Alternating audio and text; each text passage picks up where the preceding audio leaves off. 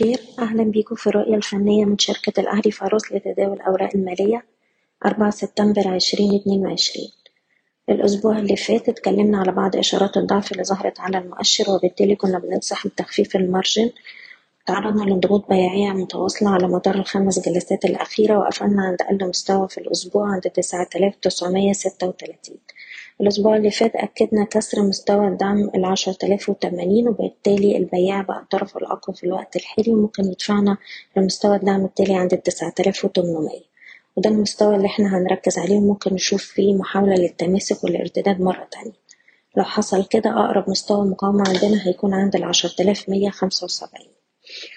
بالنسبة للسي اي بي بنركز الأسبوع ده على مستوى الدعم تمانية وتلاتين خمستاشر وده اللي بتاع الشهر اللي فات لأن لو حصل كسر دي ممكن نشوف ضغوط لغاية مستويات السبعة وتلاتين وربع أو ستة وتلاتين ستين.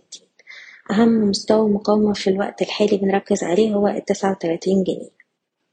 بالنسبة لسهم أبو قير نقدر نحتفظ بالسهم طول ما محافظ على مستوى دعم الأربعة وعشرين عشرة وعندنا مستوى مقاومة عند الخمسة وعشرين خمسة وأربعين. القبضة الكويتية دولار بتتحرك ما بين الدولار تمانية وعشرين لحد الدولار اتنين وتلاتين ونص وده الرينج اللي إحنا نقدر نتحرك فيه. سهم سيدي كرير عنده دعم هام دلوقتي عند السبعة جنيه وتلاتين قرش نقدر نحتفظ طول ما إحنا فوقيه وعندنا مقاومة عند السبعة جنيه وتمانين قرش. ابن سينا نقدر نحتفظ بالسهم طول ما هو محافظ على مستوى دعمه الجنيه تسعة وتمانين والمقاومات عندنا عند الاتنين خمسة والاتنين عشرة سهم مدينة نصر عندنا مستويات دعم ما بين اتنين تسعين اتنين خمسة وسبعين ودي المستويات اللي هنركز عليها. ممكن نشوف فيها محاولات تماسك مرة تانية. أقرب مستوى مقاومة هيكون عند التلاتة جنيه وخمستاشر قرش.